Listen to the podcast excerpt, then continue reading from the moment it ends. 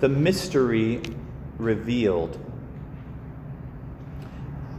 Epiphany means revealing, which we kind of know that, right? Like, I had an epiphany that something was revealed, something uh, that I was enlightened in some way, right? Like the, the light bulb came on. And so today we, we celebrate the Epiphany to show how God comes and reveals who he is to us. God, who is other, God, who is mysterious, reveals things about him. Um, there's so much that we don't know about God, but now we know more. We know so much more. What do, what do we know about this? Well, there's, there's a lot. There's a whole lot here today. We're told that all nations will be drawn to the Lord. Like Psalm 72 says, Every nation on earth will adore you. All nations shall serve him. That even these magi who were from the east, they were non Jewish people, that, that all people are drawn to the Lord. That at the, at the end of time, there is one God. and all people will recognize the one God for who he is. No matter what people believe here on earth, there's one God.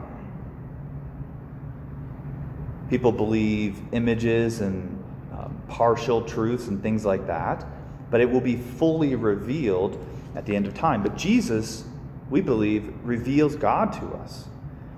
And so, even these gifts that the Magi give Jesus reveal something about him. In, in, a way that it's being revealed even when they don't realize. They don't realize what they're doing um, but we can see it. The gold frankincense and myrrh right? That gold is the gift worthy of a king. Frankincense is you know incense and you use incense to adore the divine to adore god. That this, this gift of frankincense shows that this child is divine and myrrh, which is an odd gift because myrrh is a, a balm used for burial, that this baby was born to die. And it seems strange that they would give that gift at the birth, but it's revealing something of who God is. But here's the thing as we as we draw closer to the Lord, as the Lord who is the light of the world, that when you and I draw closer to him, that his light enlightens us. And so, as the Lord reveals himself today, there's a second revealing that's happening. There's, there's a revealing of who we are. Um, the Second Vatican Council in the church said that Jesus Christ fully reveals man to himself. That if I want to know who I am, I will know it most clearly in his light. So you can think about like if the room is dark and I walk closer to the light, I'll be able to see myself more clearly. Does that make sense? So there's a, there's a revealing that's, that's happening here today. So even the gifts that, so, so what's true, there's things that are true about Jesus that are also true about us because he's revealing things to us the, the gifts of gold, frankincense, and myrrh also, also speak to us that God desires to share his riches with us, that God desires us to share in his glory, in his kingship, which we share in by baptism. Secondly, that this, this incense, worthy of God, that you and I, who receive God's divine grace in baptism and all the sacraments, that we are, you could say, divinized. That St. Augustine says that God became man so that man might become God. Not that I'm God here today and I can like put my hands in fire or something, but like that, that, that as I receive God's divine grace within me, that we're, that we're divinized. There's something that I'm different than the other animals that there's something about the, the human person. We have this immortal soul, and we share in God's image and likeness, right? And then myrrh, that you and I also, we, we weren't born to die, but we will die. And the more that we can embrace death, take up our cross daily, that the more we can truly live. That we weren't made just for this life, but through death, we will, we will experience eternal life in heaven. And so, as we draw closer to the Lord, He reveals things to us. So, what does that look like in our lives? This girl shared with me recently, she said, I was confronted by my family about my anger. I said, Oh, yeah, what was that like for you? She said, It made me very angry. and I said, Okay.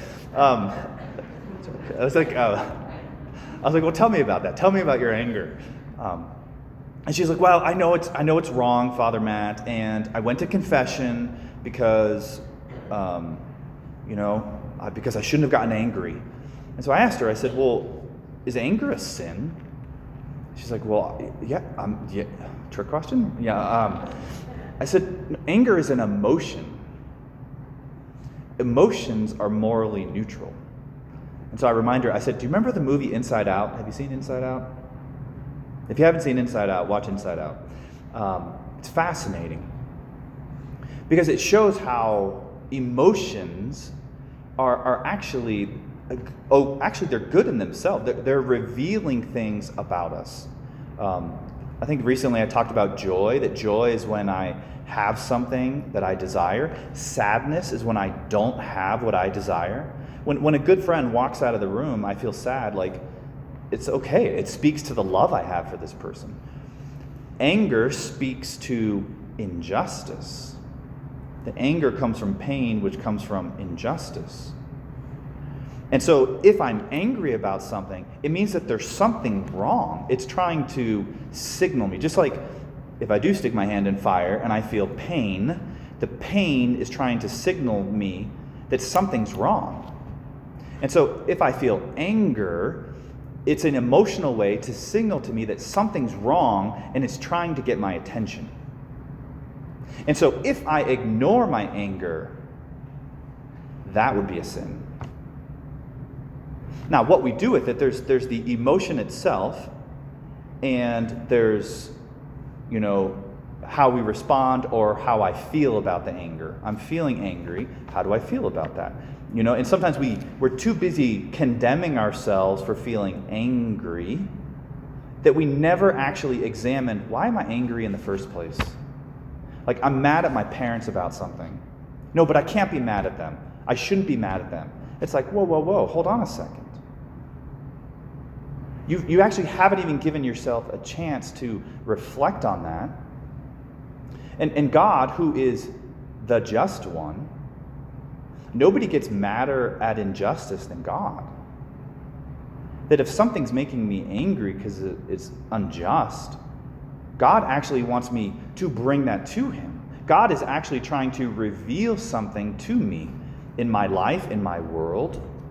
And so anger is not a sin, anger is actually a gift.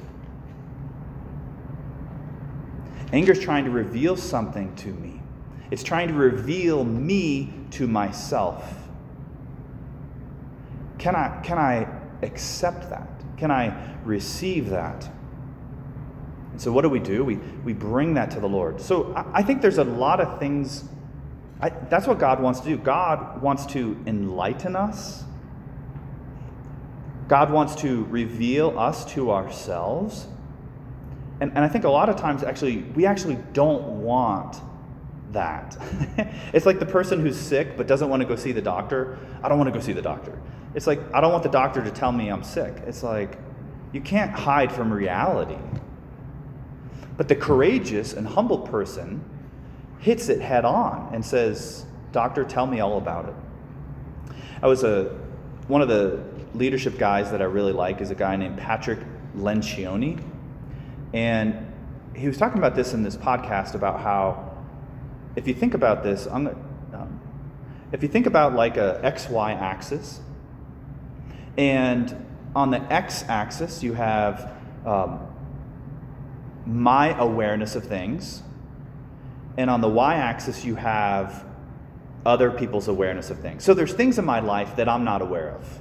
I have something in my teeth. I don't, I'm not aware of that. Um, and there's things that say I'm not aware of something, and say you're not aware of it either. Well, that's just plain. It's hidden. It's hidden to me. It's hidden to you. It's the hidden self. There are some things that I'm very aware of, but nobody knows. Like, and, and that's okay. That's actually prudent. That's kind of the, the hidden self. It's, it's me, and I don't need to tell everybody everything about me. It actually wouldn't be prudent. Now, over here, you have things that other people are aware of. So there's things about me that I'm aware of, and there's things that other people are aware of. That's kind of the open self. Like, Father Matt's not great at starting Mass on time. We all know that. We, you know, we're just open about we're working on it together. Actually, yeah, I'm working on it. So that's the open self. That, that's liberating. This is me. I'm not trying to hide it. I'm trying to work on it. You know it. I know it. We can work on that, right? Make sense? So, but the last, the last quadrant is these are things that I'm not aware of, but other people are very aware of. These are our blind spots. And I thought it was fascinating because Patrick Lencioni says our growth is hinged upon revealing the blind spots. I can't grow if I don't know that I need to grow. And so, what does it take? I think God wants to put people in our lives that are mirrors that reflect us back to ourselves to help us see these things. That's what spouses do a lot of times, right? They, they see our problems 10 steps before we do. But there's a, a friend at the Newman Center was sharing with me how he was saying to his wife said to him one time after mass she's like do you know that you say the responses faster than anybody else in the church he's like oh okay yeah do i no no i don't and she's like yeah you do so what's the first reaction when somebody highlight when somebody shines a light on our blind spot hey you do this thing we, we often get defensive we often get angry but he, he shared how by god's grace in that moment he's like do i well i don't want to do that and she's like, Well, you're doing it. She's like, Okay, I'll work on it. Three weeks later, she's like, Hey, hey, you're doing that thing again. and he's like, Oh, I didn't, I didn't, I didn't realize it. Thank you for revealing that. Thank you for shining the light on that. The Magi today are those who left the place of complacency and comfort and they were willing to draw closer to the light, even though that light might not be super flattering. That light might demand something of them. But I believe that awareness is always a grace. That it's better to live in the light. Christ made us to live in the light. The evil one wants to hide in the darkness and fester.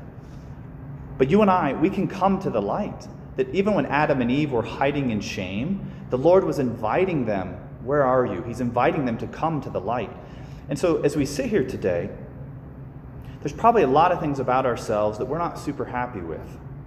You know, I keep struggling with this sin. And God says, Bring it to me. Ah, but I wish I wasn't. Take it away. Why am I struggling with this? The Lord says, Bring it to me. The fact that you even notice it is already a grace. Now bring it to me.